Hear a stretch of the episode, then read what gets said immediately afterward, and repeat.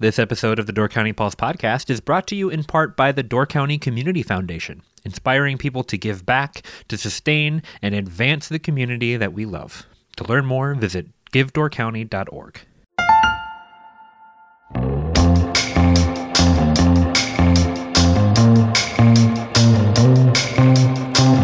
Hello and welcome to the Door County Pulse podcast. I'm Myles Dannhausen Jr., writer and editor for the Peninsula Pulse. Today, I'm going to talk to someone for our podcast that I've been meaning to have on the podcast for some time now, Millie Gonzalez, the director of Help of Door County. It's an appropriate time to have her on for many reasons because October is Domestic Violence Awareness Month. And though we should probably be talking about this topic throughout the year. It's, it's never a bad time to discuss this, especially appropriate right now. And nationwide, one in four women and one in seven men will experience domestic violence, but the impact of it spreads so much further in the community. And it was really great to do this episode and have this conversation with Millie to talk about the ways that the ripple effects of domestic violence and how it goes so much farther than just the person who is considered the victim. There's so much more to it than that. And Millie has just been a, a great advocate for domestic violence survivors and victims for, for many years now. She's been the director of Help of Door County since 2019. In 2018, she was honored with the Ann Koch Social Justice Award and has been named one of Wisconsin's 35 most powerful and influential Latinos, among many other honors. And uh, I had a chance to spend a couple of hours with her a few weeks ago down at the offices of Help of Door County and see some of the things they do and, and some of the care and thought that is put into everything that they do there. So I think this is a really great conversation. I hope you listen to it. We talked for a long time. We could have talked for much longer, but I think it's a really important topic for folks in Door County to be acquainted with and, and just kind of an issue to know is simmering beneath the beauty and be beneath the incredible landscape and so many things that are so great about Door County. There are other people suffering in many ways. And so I hope you take time to listen to this podcast and I hope you enjoy the conversation. Could you explain to us, for somebody who doesn't know what Help of Door County is, tell us kind of the, the high level, what do you guys do? What is your organization all about? So, the mission of Help of Door County is to eliminate domestic violence through crisis intervention, prevention, and also to advocate for social change. Mm. So we work with victims in all different kind of realms, but okay. it's the preventative work, like working with youth, and then also teaching about what healthy relationships look like. And crisis intervention would be, you know, our safe homes and those immediate emergency needs that we have. And then advocating for social change is getting to the root of the issues of what allows domestic violence to thrive in homes. And oftentimes I talk about the imbalance of a power and control structure within the home mm-hmm. plus fear. So anytime you have an imbalance of power and control plus fear would equal domestic violence. So that could be through status, immigration status. It could be your race, it could be your age. It could just be manipulation happening within that, sure. like physical violence and in these different ways. Probably employment status. Absolutely. Immigration status. So if you think about it, like if you were a victim of domestic violence and you don't have documentation, maybe you mm-hmm. outstage your J 1 visa or something of that nature, and now you're in an abusive relationship with your partner, having that held over your head. Well, if you don't do this or you don't comply, I will call immigration on you. Wow, or that's like a luck- whole level of fear added to this Absolutely. scenario.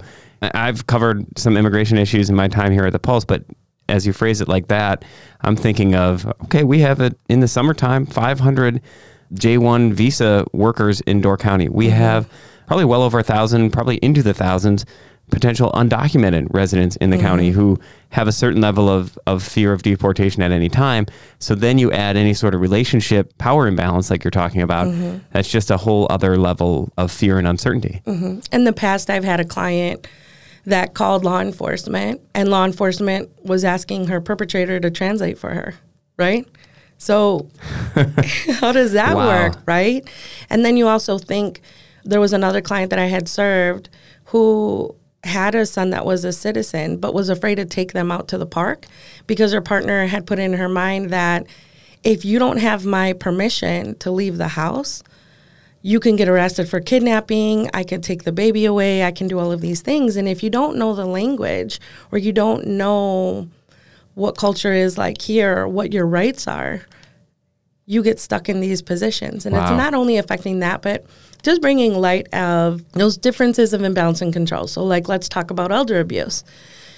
Even if you're not in an intimate partner relationship with an elder, but if I have a caretaker that's taking care of me, who is providing my medication, who's taking me possibly to social engagements or church, who is not only my physical caretaker, but also my connection to everything out in the world Sure.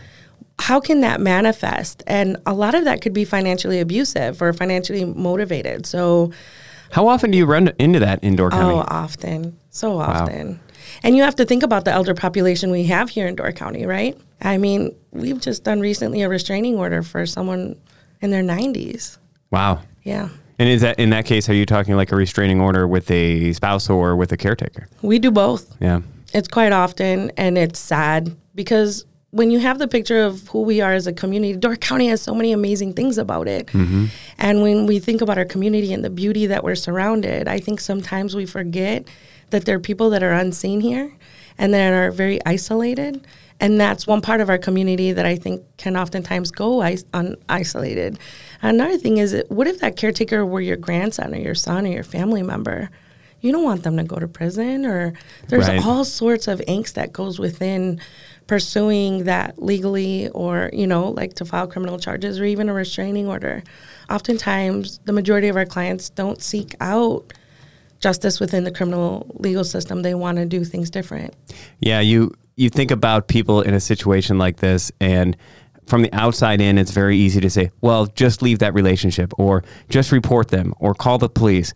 But you think of what that triggers for that entire for your entire life beyond mm-hmm. just that relationship of putting different pressures on you, putting the deportation pressure in one case or you know, really breaking up your family maybe mm-hmm. in another case or starting this legal process going that that can just kind of dominate your life for a while. So there are tons of reasons that somebody might not be able to take what to the outside seems like the very obvious step. Yeah, so let's take a step backwards. Oftentimes I'm asked why, if that person is being harmed or abused, why don't they leave? And my gut reaction is always, why do we always put the onus on someone that's being victimized or oppressed? We never say, hmm. Why is this person behaving this way? Why does this person think it's okay to use power and control or physical violence, sexual violence, financial violence, all of these different things? why is that appropriate, right? And I think it's the way that we've been conditioned in our world and, and the way that we perceive things. And it's kind of like flipping that narrative. But let's let's entertain that question for a second. Sure. Why wouldn't someone leave? Let's take, for example, we have a family in Sturgeon Bay. Is affordable housing accessible here in hmm. Sturgeon Bay? I know that I'm consistently struggling with finding permanent housing here where they have been part of this community for generations and now they can no longer find somewhere to rent if they were to leave their partner. Let's say by a chance they find some housing. Maybe they're going to stay with a friend's house until they get on their feet or whatever. We think about daycare options. Hmm. I think that's why it's so important, you know, we're a program of the United Way, but even that child care initiative supporting these things because they're so intertwined with the work that I'm doing here at Help of Door County. So if I can't find daycare, I can't find housing. We know that especially in this area, you can't get away with not having a vehicle, Yeah. right? So you don't have public transportation. I don't have affordable housing. I don't have access to daycare. And then now I have to navigate this world of finding work and then being able to provide housing and stability for my family as a single parent while I'm dealing with the traumatization and also the if I do engage in the criminal justice system or family court system and, and all of these other added barriers that come along with that, it's very, very difficult. And even in the best of scenarios, so even if someone were able to have daycare, transportation, affordable housing, I'm still a single parent that is putting this piece together and my family is hurt because I've been traumatized, right? Yeah. And that healing process takes a long time. So even if we could, right? It's Yeah. just like sometimes it feels like an uphill battle. And I'm going to throw a statistic at you. It's over 99.7% of all victims of domestic violence have been financially exploited or, or there's a form of financial abuse there. So I can't imagine like if we're we're talking about that abuse added on to financial abuse and how can I get that? So that's what my agency does is connect with clients and start safety planning and start planning for these moves, whatever that may be for them, right? Because we're never going to tell somebody to not leave or to leave because we believe in autonomy and empowerment. But at the same time, we're going to go over if you go down this road, these are the options available for you, and these might be some barriers.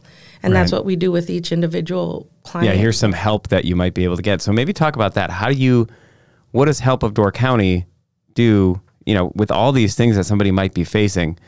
I'd imagine a lot of what you're trying to do, you can't eliminate all those factors, but I would guess you try to simplify the decision and bring it back to the safety of that individual and be like, here are options to solve some of these problems so you can focus on the more pertinent thing, which is your health and safety. Mm-hmm.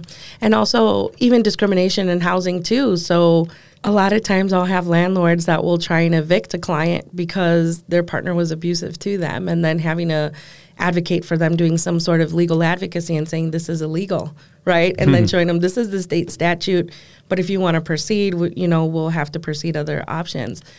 But help is unique in a way that, unlike many other agencies around the state, we take a very holistic approach to ending domestic violence, like in our mission statement that I had said earlier. So, prevention for us looks like safety planning. It looks like all of the really cool youth initiatives that we have with Sparks, Flame, and Fire. I know that the Fire Kiddos are a little bit more recognized around the state for their statewide activism and advocacy. Hmm. Um, we actually had some Fire Kiddos at the Governor's Council meeting just last week performing a piece for the council and to recognize all of the lives that were lost in the state of Wisconsin. Explain what FIRE is. So, FIRE stands for Forging Youth Relationship Education. It's a group of high school age kiddos, and it is so unique. So it's kind of like pseudo support group, but not everybody there would identify as a victim of domestic violence, harassment, or bullying, or a victim of violence. But it's also a leadership group. So we're also developing leadership skills, and it's co-facilitated by our youth. So basically, we we just met recently with Kathy Greer from Open Door Pride. She actually sponsored our Fired Up event, had a hmm. fire, and then we have our kiddos come, and then it's like, what topics do you want to learn about? And if it ties in with the systemic roots of oppression that lead to domestic violence, it's it's fair game. So we talk about what is power and control, or what does abuse look like? What is healthy communication? What are boundaries? We talk about racism. We talk about ageism, ableism, adultism, all of these isms, right? So anytime you have an imbalance of power and control, that's what we're teaching. But the coolest thing is, is that we have a fire council. So we have a freshman, sophomore, junior, senior that take a leadership role.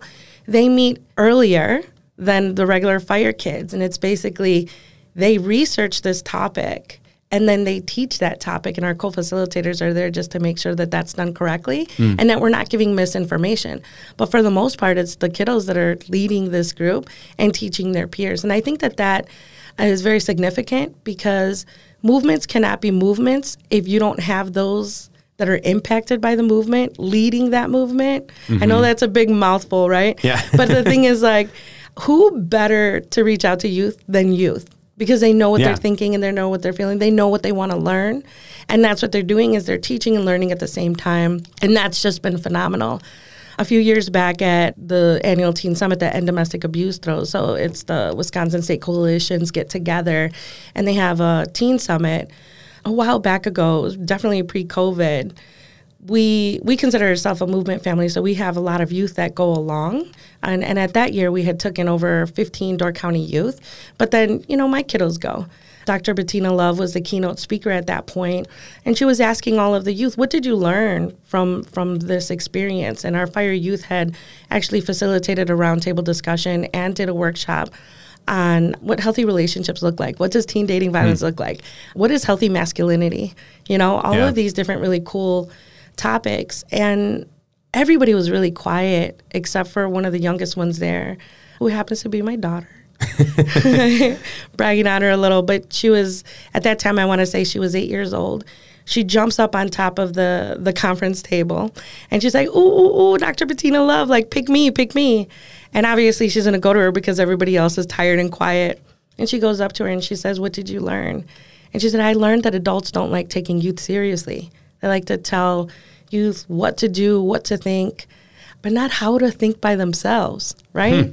So we're teaching memorization, but we're not teaching like the skill set to actually think. And I was like, whoa, this is really deep coming from someone so young, right? And I think Dr. Bettina Love got that same that same look on her face as we exchange those glances. And then she turns over to the youth, the fire youth. Like I said, we had like 15 kids there. And she said, And you want to know what I learned about the youth? And she said, You guys don't listen to us either because we're younger. You don't take us serious. You don't think that we're listening. And we're seeing what's happening to you, and you're doing that to us. And, and a bigger scale, like when you think about that, isn't that so true? Yeah. You know, and, and we pass on things that are learned and understanding that it's so important to disrupt that cycle. Right. So she turned to the fire youth and she said, You know, you can't have a fire without a spark. And that's what I consider myself. And one day we're going to have a group called the Sparks. Mm-hmm. and I was so proud that this summer we were able to unroll those programs. Now, she's not seven or eight anymore. She's 11. Hmm. so she, she can't even be in Sparks because she's aged out kind of of the Yeah. Spark program. So we created Flame. So it's basically the same role that we're doing with the fire youth. We're doing with with those different ages. So from seven to ten, you're a Sparks member, and you pick your topics. You pick what normative behavior. So we don't want to say rules, but a norm would be respect yourself, respect you know the beauty in others, or, or respect the world. All of these things that have to do with leadership and teaching how to become a leader and how to harness your voice and understand that we have responsibilities here within our community and those are important and that that's what that's like the civility project works a lot within Yeah. that right Right. so it's just harnessing all of these different things and then letting the youth empower themselves and also empower each other by teaching those things. So even Sparks and Flame, we had a really cool partnership with YMCA with their free lunch program. And basically our youth would go there and read a book about kindness and then have conversation with the kiddos there about what does it mean to be kind? Hmm. Can you be kind? Like can next time when we see you, can you tell us a couple of the things you did that was kind or when has someone been unkind to you and how did that feel? And how can we change that in the world? when you're talking about fire, one of the things that popped into my head was that you know teaching people what a relationship is, what a healthy relationship is, is something that you know we don't really teach how to be a spouse, how to be a husband, how to be a wife. You all just you kind of look at your parents probably, or maybe you have some model that you look toward, and you you kind of do what you've seen. Mm-hmm. And even if that's wrong, like we don't ask, and we're not like a society that trains you to ask questions like, hey, what should I have in mind if uh, my wife is going through this or if my husband is going through this? You're just winging it. And it's so incredible that that's the way we approach probably the most important relationship we're going to have in our lives. Same thing with parenting for to for most of us. We all just kind of wing it and and then and we're kind of afraid to talk about it because you don't want to say, well, what I'm doing is right, or you don't want to admit that you don't know what you're doing. And Absolutely. so you don't ask the right questions. So it's great to teach these kids to ask the questions, to Mm-hmm. look for different modeling and maybe instruct them on some things. And if only a little bit of it sticks, it'll go a long way. I mean, I've always thought of myself as incredibly fortunate because I have this sort of like built-in family council by virtue of having four sisters. so I and three that were significantly older than me, so I could see the things they were going through and talk to them about the things they were going through and bring that into my own relationships in life and it's still hard. You're still winging it to a large degree. So And I think you hit on something that's so important. We don't teach emotional intelligence, right? No. And I think what does it take to be a good leader? What does it take to be a good citizen? What does it take to be a good partner, a good parent, a good child, a good anything within your relationships? It's that important emotional intelligence. And that is kind of like the foundation of what relationships are. And everything in our world is built around relationships. So it's I don't know. I just don't know why we don't get it and it comes so natural within that group, but again, it has to be taught. And I think about and I definitely have my partner's permission to share this, but I think about when I first got into movement work and coming home with that power and control wheel and that equality equity wheel and then being like, "Whoa, all of our friends think like we have the healthiest relationship and my parents and everybody's like, "Oh, you guys got it together." And within those first 5 years of my marriage, I was looking at this power and control wheel and I was thinking, there are so many imbalances here and we are very toxic to each other. Hmm. But it was normal, Yeah. right? And then when I learned something else, it was like, this is not normal behavior. This is unhealthy. And coming home with my partner, Rudy, and then saying, like, you do this, I do this, we do this. And I think when we look back to that, when when we teach, I tell them it's only through grace that we weren't violent with each other. And it was because we did not have this power struggle within each other. I think we're like two stubborn bulls hating each other at the same time. And we definitely weren't afraid of each other. But it doesn't mean that we had this picture perfect marriage or that things weren't difficult or how do we communicate? How do we do these things? And it was only through that education that I got doing through movement work and really researching and developing that that I could say why we have that amazing healthy relationship we do now. And people are like, you know, relationship goals and all these things. We just celebrated our 20th anniversary. But if you follow us through that, that growth process was extremely difficult because it was very patriarchal.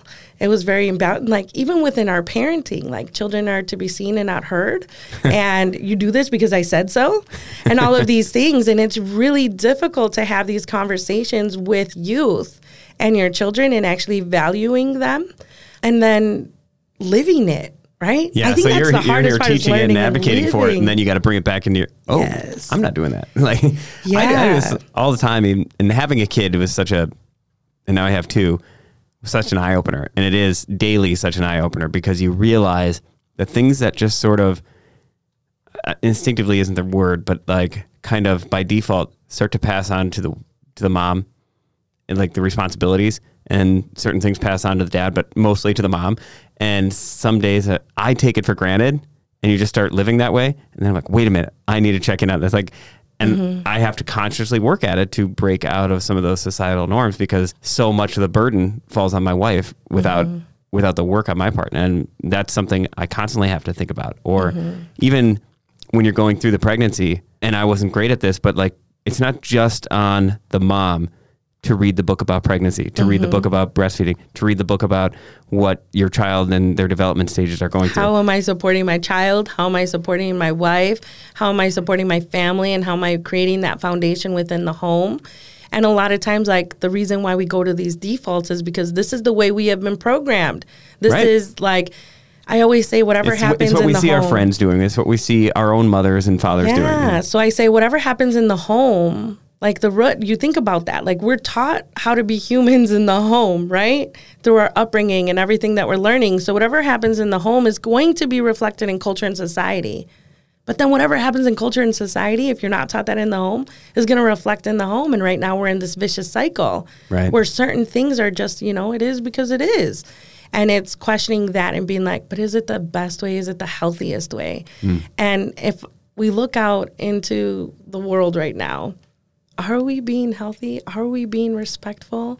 Are we being honest and trustworthy? Are we holding ourselves accountable to the things that we do? Well, Are we anecdotally, I'll say, looking at, at our letters page in the Pulse, I would say the answer is no. Yeah. right? um, you know, I want to bring this back a little bit to your organization Mm-hmm. and the things you do because I want to give you a little opportunity to talk more about that specifically. How many people do you serve at Help of Door County? So I just this is grant season. It's the craziest season in, this time in our season. But a lot of my reports, it was 369 unduplicated clients. I'm going to say that again. 369 unduplicated clients. So this is what that means. It means last year, those clients that came that were unduplicated was that number. So if you think about that, that's more than one person a day, right? but we don't only see clients one time. Mm. So sometimes, like I, I just spoke to a client that I've been working with since I first became an advocate in 2016. In this journey, and the and the divorce is just being finalized, or was just finalized, and you have to look at these things. So a lot of times, like those unduplicated numbers, we're still carrying them forward, Right. and understanding that there is a really great need within our community. And because we are Door County and we focus on the beauty around us and the nature and we see all of these amazing things, we forget about this real hidden hurt or community that we have here. And I think that when we don't see it in our face, we forget that it exists. So it's like, oh, this problem doesn't exist. It's so weird to me, but I, I would understand why not to others because I'm immersed in this field, right? Where they ask me what I do, and I'll tell them oh, I'm from Door County. Oh, I love Door County. Boom, you know, like even in I was in Hawaii and they were like, Wisconsin, Packers, Cheesehead. I told them Door County. Oh, I know Door County.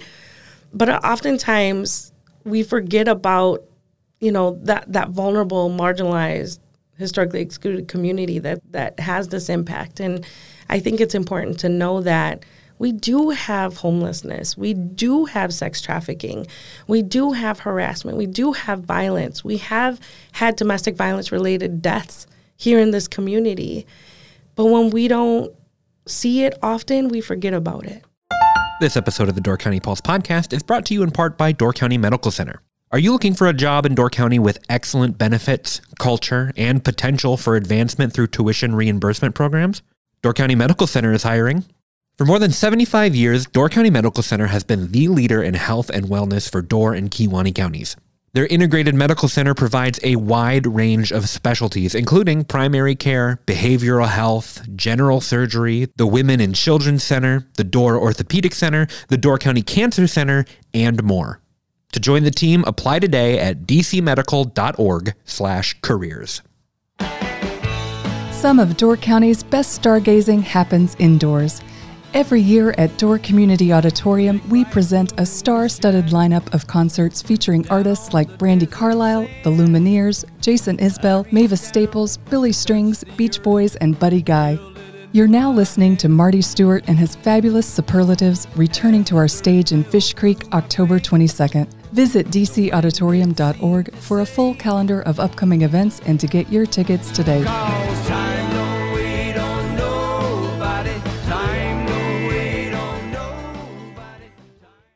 Well, and that number 369 individuals who have come to you in the course of a year, that that extrapolates, right? You know, each one of those is involved with a spouse or a significant other or a caregiver. So Yeah. now you're at nearly 800 people. So many of those people have children in the home that are mm-hmm. being impacted by whatever is happening there. So now mm-hmm. you're getting well over a thousand people. And friends and loved ones, and maybe you know, and, and sisters and Support friends being pulled into that that abuse structure. And then of that, that's just extrapolating from the ones who have worked up the courage to come to you. yeah. How many are just dealing with this? So you, you start to realize, wow, there's a there's a good chunk of our society, men and women that we're seeing in our gas stations or out while we're shopping or at our school events who while our life might be humming along just fine, they're dealing with this kind of simmering mm-hmm. trauma or struggle all the time. So mm-hmm. It, you can see how much it, it permeates throughout the community, even if it's if you're not seeing it. And not even just in this community, like those statistics are nationwide too, right? Yeah. And sometimes we think, well, not in this community because of maybe higher socioeconomic status or other things. So you don't think that these things, oh, well, these people are college educated or whatever. And you know what? Domestic violence has no discriminating factors. Hmm. Doesn't matter what social economic class you are. It doesn't matter what race you are. It doesn't matter what size you are, what age you are, where anything. Everybody is affected by domestic violence. And I think that's something we have to remember. And sometimes I think even those with more privilege are a little bit more isolated, you know? Hmm. Because it's easier to go on without services if you have that second home you can go to, right? I don't have to call and get legal, you know, assistance, or I don't have to go in for maybe finances isn't a big issue in, in Yeah, some of these in the other smaller factors town. aren't piling up on you. You're not getting the overdue credit card bill, the the car payment coming up that you can't afford, like that. But there's shame to- there. There's Yeah. shame. Like I get called sometimes where it's like, let's network and let's have a really good conversation. And then I'll meet with somebody and they'll be like, that's not really the reason why we're here. Because there's so much stigma attached to domestic violence. And what is my neighbor going to think? Hmm. You know, if I call the police and all of a sudden I have policemen at my door, my house, and in community we have this status or we have these positions that are high within the community, what are what are people going to say and think? And we know how big Door County is, and also how small Door County is, where we know a lot. You know, we might not meet each other, but we've heard of people. So just think about those added barriers too. And I'm not saying that not everybody's impacted, but everybody has their own specific barriers depending on where they're coming from that make it very difficult to reach out for help. Well, a few weeks ago, I came and visited your offices, and one of the things that struck me is all the little steps you try and take to make people feel comfortable. Because mm-hmm. you think of by the time somebody's coming to an organization like yours, they have already gone through so much probably. They've already had to mm-hmm. overcome so many hurdles. So by the time they walk in your door, it's probably very important that you have them feel like this is safe, this is comfortable. And you do that through a lot of different ways, whether it be having a pride flag up s- mm-hmm. to show that hey, if you you might be in the LGBTQ community, you are welcome here. We're gonna we're not mm-hmm. pushing you away. You're not mm-hmm. you're not thought of as other. You know, representing different races and and communities in your offices. Maybe talk a little bit more about that of the thought that goes into that and how that helps somebody when they come in your doors.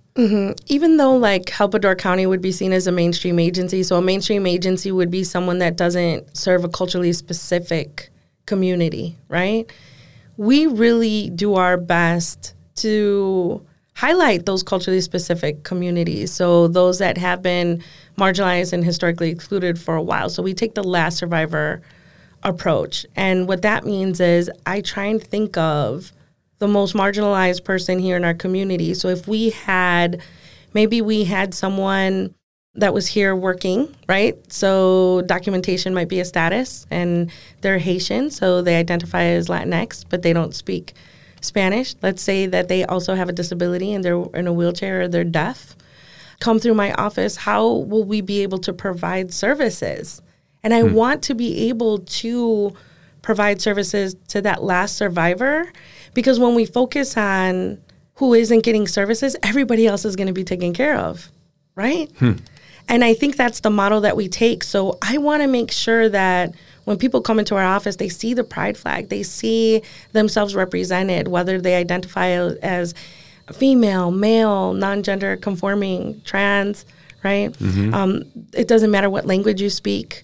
And we take a really good effort within our agency to diversify and make sure that different people look different within our agency too so you could see yourself in community and with the services that you get but it's also making sure that our building is accessible that our bathrooms aren't gendered that we have a place where if someone um, with a disability or was in a wheelchair would have accessibility to get inside of the building. We have spaces that are specific for youth so that they feel comfortable too being in different spaces.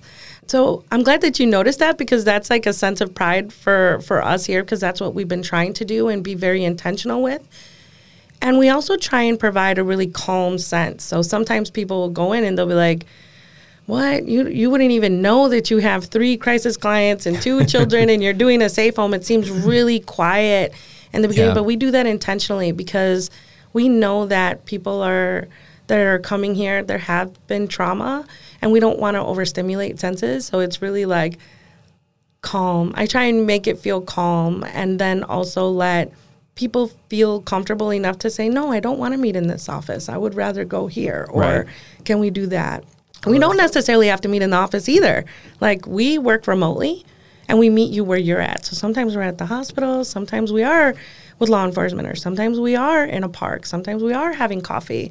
So we're all over the place. Well, you think about it, even just pulling up into your parking lot and getting out of your car and walking toward, like, there's probably in some people's heads, like, oh, who in the community is seeing me going in for help? Mm-hmm. You know, to help, for help, you know? Mm-hmm. And so there's so many levels of what someone is overcoming by the time they get to your door.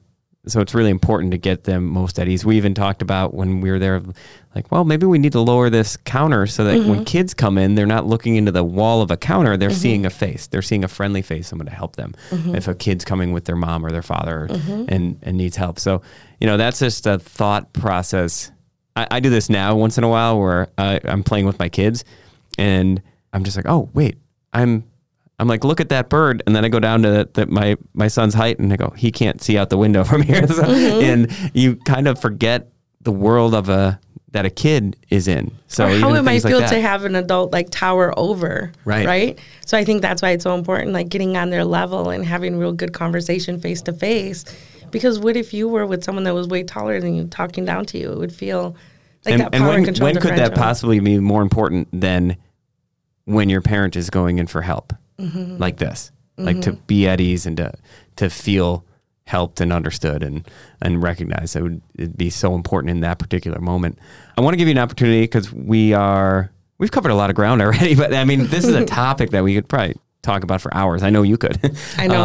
Um, but i want to give an opportunity to talk about a couple of events that are coming up because help of door county is a nonprofit you are not a county agency No. So- no. I think there's confusion behind that. I think an important thing to know is that we receive no county funding. I definitely have been advocating for that for the last year or two, and under my leadership, I have been asking. But you know, that's a that's a I'm rolling a ball up a You're very a lot tall, of people for that money, right? tall steep hill. So you're nonprofit. You you re- Vast majority on is donations the generosity of people. Absolutely. Donations. I do get state funding. And like I said, we do get funding through U- United Way. And we have some really good partnerships with like Door Co- County Community Foundation and just, you know, smaller grants that we do. But the bulk of funds that come in that aren't under our DCF grant would be donations. So these fundraisers are really important for us because this is what allows us to do at no charge to our clients. So when we're doing legal advocacy and we're doing service representation in a court hearing and helping our clients prepare for court for domestic violence restraining order, that domestic violence restraining order can essentially save someone's life. And I think that's something that we forget is like a lot of these situations are life and death. We've seen an uptick in strangulation and anytime a strangulation is introduced, it, you have a 750% chance of homicide. 750% Seven hundred fifty percent greater chance. Or? Mm-hmm. of homicide. And I just think about that. Like the, these services are so important for that reason. Not just that reason alone, but taking that preventative approach and that crisis intervention. And then also working with those that harm, right? That's the only program that we do charge for services because it's court mandated, it's nominal. it's like really small. But, anyways, the 28th, we're having a Halloween brat fry. Five dollars will get you a hot dog, chips, and a bottle of water. Our Sher- Door County Sheriff's Department will be handing out Halloween candy after 4:30, and the event will go from 11 to 6 p.m. We have amazing raffle items. Our raffle items, you could definitely look on our Facebook page or our website, and the Peninsula Pulse. We're going to have an ad with the raffle items in the Peninsula Pulse. Ten dollars uh, per ticket, or six tickets for fifty dollars. And then the really cool fundraiser that I'm getting really geeked out. Just about before you move on, where is that? Where is oh, this bra fry going to be? Thank you, Myles. Thank you. Hope Church. Hope Church in Sturgeon Bay. okay. If you're in the Sturgeon Bay area and let's say your office wants lunch, we will provide free delivery. Oh, so Oh, you can do a pre-order, but it has to be the Sturgeon Bay area because I cannot be driving everywhere around town. But if you are in the Sturgeon Bay area, look up for our delivery or call the office. We'll get you a, a delivery form, and then we would deliver your meals on time for lunch. That's great. And then on the 29th, we're having our Halloween, like Halloween party. Costumes aren't required. You can come dressed up and just have a good time. But the best part of this fundraiser is, if I could brag a little, Deb McDonald, the owner of Wink uh, Swimwear, and then Peggy Rayneck, they did an event for us as the recipients in their fashion show in the summer. And they were able to raise a little over $12,000. And I was letting them know the needs, and they're like, "We need to do a fundraiser. Like, can we do a fundraiser for Help of Door County?" I was like, "Yeah, run with it." And that's what the Halloween party is about. So we're just really excited about their auction items. They're going to be having Mr. Helsinki um, collaborate with Alexander. So that's a big part. There's going to be some um, really amazing auction items. Give a little more information on that. So it's at Maxwelton Braes. Yes. But then the food is going to be kind of taken from the old Mr. Helsinki's menu, which is Mm-hmm. the restaurant that closed, I think, two years ago. That was for 20 years located above the Fish Creek Market in downtown Fish Creek. Much loved place, kind of uh, urban feel. One of the first places that had like an urban feel in, in Door County. And then, so Bruce Alexander from Alexander's Restaurant is going to kind of recreate that menu for you guys They're working Welton? together. That's amazing. They're amazing. working together at Maxwelton Braes. There's going to be DJ and uh, obviously programming, not too long, but to be able to share the work that we're doing. And we're actually going to have a survivor present. So we're really excited about that. And the theme is unmasking domestic violence to show that domestic violence is an issue here in Door County, and yes, it exists in Northern Door County as well. And have a good time. Like, let's have fun too, because Yeah. it's not only about like domestic violence, but it's also we have the availability through our preventative efforts to teach healthy relationships so that we can break this cycle. Mm-hmm. And I think it's it's not all doom and gloom. Like the hope is through these education and through the support that you're giving while you're having a great time at this Halloween party and having a great meal and and bidding on these auction items, you are allowing for generational healing. Mm. And how powerful is that? That you're not only serving, like, that's one thing I, I tell my advocates, we're not only serving this one individual, right? You alluded to, like, that individual has a partner and has children and has family members that are really close connected to them. But what happens with healing is that once you give that education and that healing, when we know better, we do better. Mm-hmm. And then that healing goes on to those children. And just think of the impact you're having generationally, where now this healthy relationship is now the legacy of your family. We don't have to be afraid of our partners. We don't have to be afraid of our parents or our children or our caretakers and all these things. And there's this liberation that happens through that. And that's what I'm most excited about is that our community sees that. And for Peggy and Deb to be like, I see a problem in our community. I have the availability to do something about it and then run with this event that will benefit all of Door County, right? Yeah. And, and it has these ripple effects that are much greater than just supporting the programs that we do. It really is connected to a better, healthier Door County and Wisconsin. Yeah, that's pretty powerful to think of it that way. And I, you know, you said it's not just all doom and gloom, and that's one thing I get from visiting with you at in your offices and, and here again today is even though you're dealing with something that is so serious and, and heavy and dour on a day to day basis, you have an attitude that's so energetic and positive. And I don't know how you do that in that role. I'm I'm just always just amazed by the people who can do work like what you do and still have this positive outlook. And maybe it is from those stories of the change you're making and the help that you're giving people that kind of carries you through because none of these stories, I'm guessing, are very linear. When somebody comes in your doors, it's not like tomorrow things get better necessarily. And then, you know, it's, it's a couple steps forward, a couple steps back, forward, back. And like you mm-hmm. talked about the one example of somebody who first came to you in 2016 and six years later finally actually officially got out of that relationship and that's not over yet you know now they got to mm-hmm. learn to be an individual And now they have to heal. all those things so these are long journeys for people and before i let you go i wanted to talk a little bit about your journey and how you came to help with door county and kind of the perspective that you bring to your position so how do you end up at in door county for one but also in your role here as the director at help You know what? I always say that my work here at Help or my work within the the gender based violence field or ending violence, I'm so lucky and blessed to be able to work into a field that I am madly, deeply, passionately, and in love with, right? Hmm. And I think the reason why it's been so important to me is because when I think back to my own lived experience and my history, like my conception was violent. So, in thinking about these things, I see how trauma and how unhealing can put us in so many vulnerable situations. But the beauty of healing out of that trauma, it makes you more resilient and it makes you more apparent of the issues that are out in the world.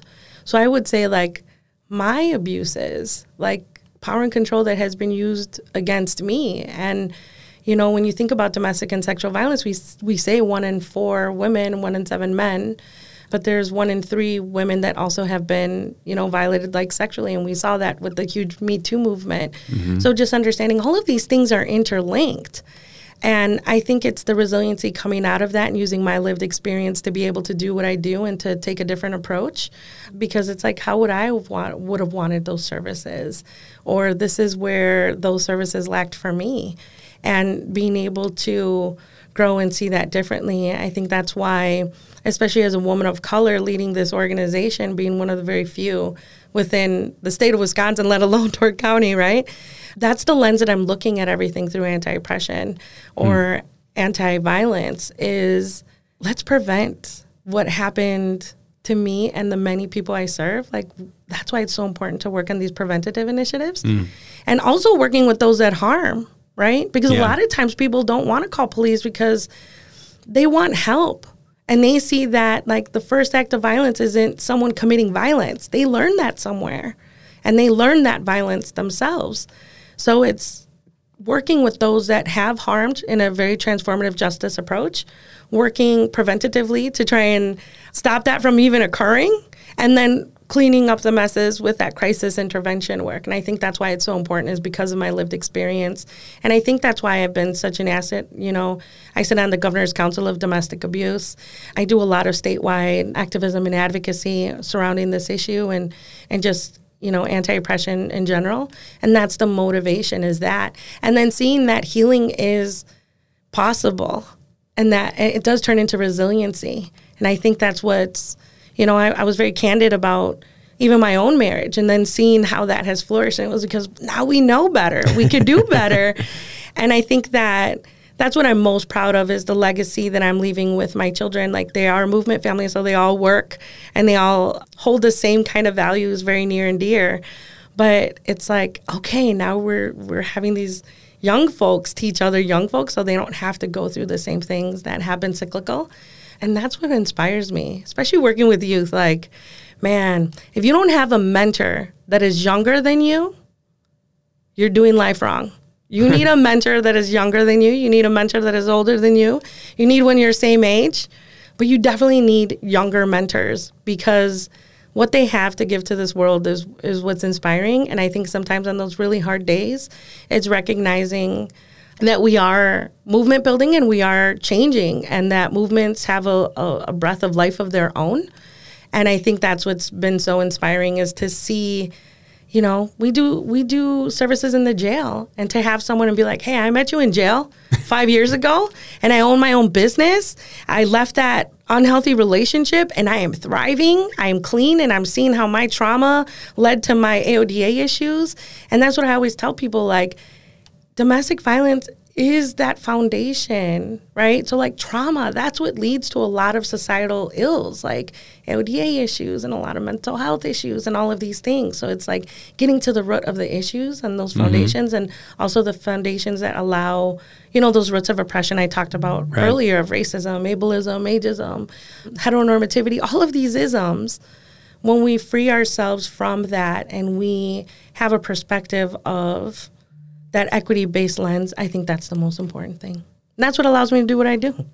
Well, Millie, I think we're gonna have to have you back sometime because there's so many other things we could talk about, so much more ground we can cover, and but we're already running long on this one, this podcast. But thanks so much for coming up here and being so open and honest about your own experiences, but also the things that you do and, the, and what Help of Door County does for our community. Thank you for having me. Appreciate it. And that's all for the Door County Pulse podcast this week. Thank you so much for listening to this uh, really important conversation, really important topic today.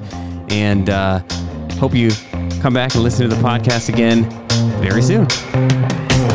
Thank you so much for listening to the Door County Pulse podcast. If you want to support us at the Pulse, check out doorcountypulse.com slash shop, where you can get a weekly Pulse subscription, purchase some incredible Door County artwork from Pulse artist Ryan Miller, and much more.